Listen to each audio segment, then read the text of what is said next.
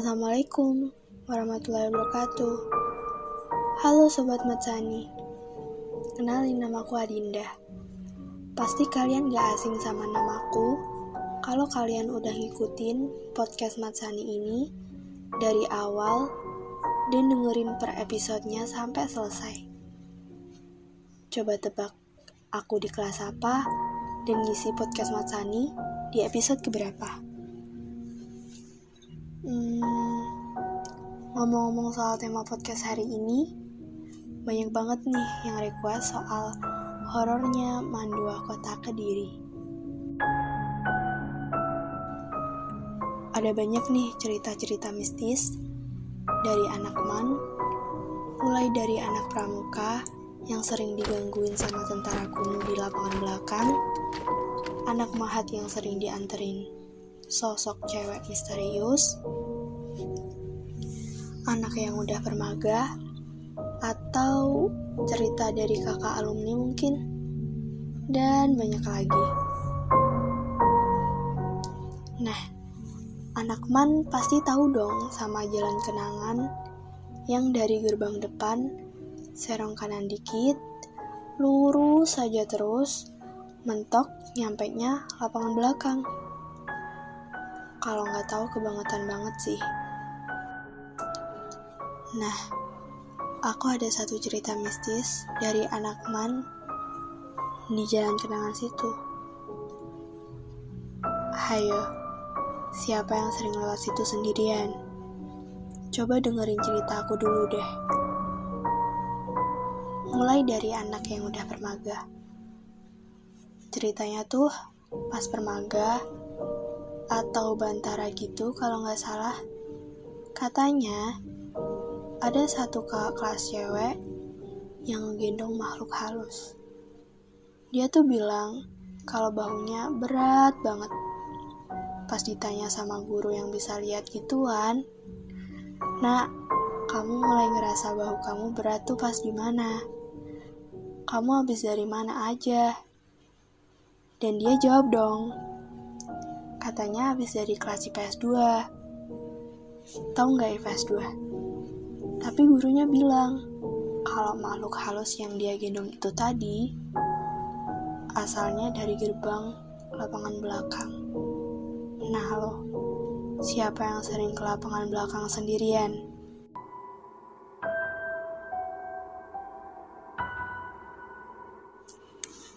Dulu juga ada lomba art, painting-painting yang gambar-gambar tembok gitu.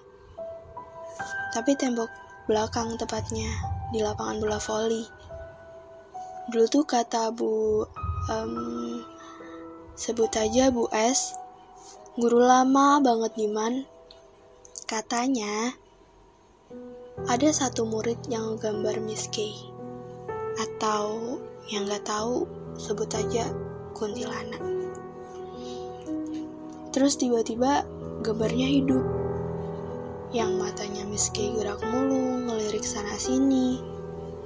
Yang tiap duduk di situ ada aja rasa gak nyaman atau merinding lah. Banyak lagi deh pokoknya. Gak kebayang kalau kamu duduk di situ sendirian.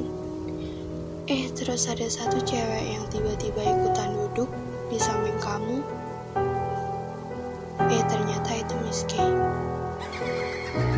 yang pernah digambar sama murid itu. Parah sih, bayanginnya aja udah merinding banget. Nah, pasti kalian pernah duduk dong di lapangan bola voli yang ada pohonnya itu, tahu kan? Nah, di situ tuh dianya gambar Miss Kay. Tapi sekarang kayaknya udah aman kok. Coba deh kalian kesana, pasti ada tembok yang lubang. Nah, di situ dulu tempatnya Miss Kay digambar. Tapi sekarang kayaknya udah dicat deh, udah aman mungkin. Sini deh, aku kasih tahu tempat yang kononnya serem menurut anak man.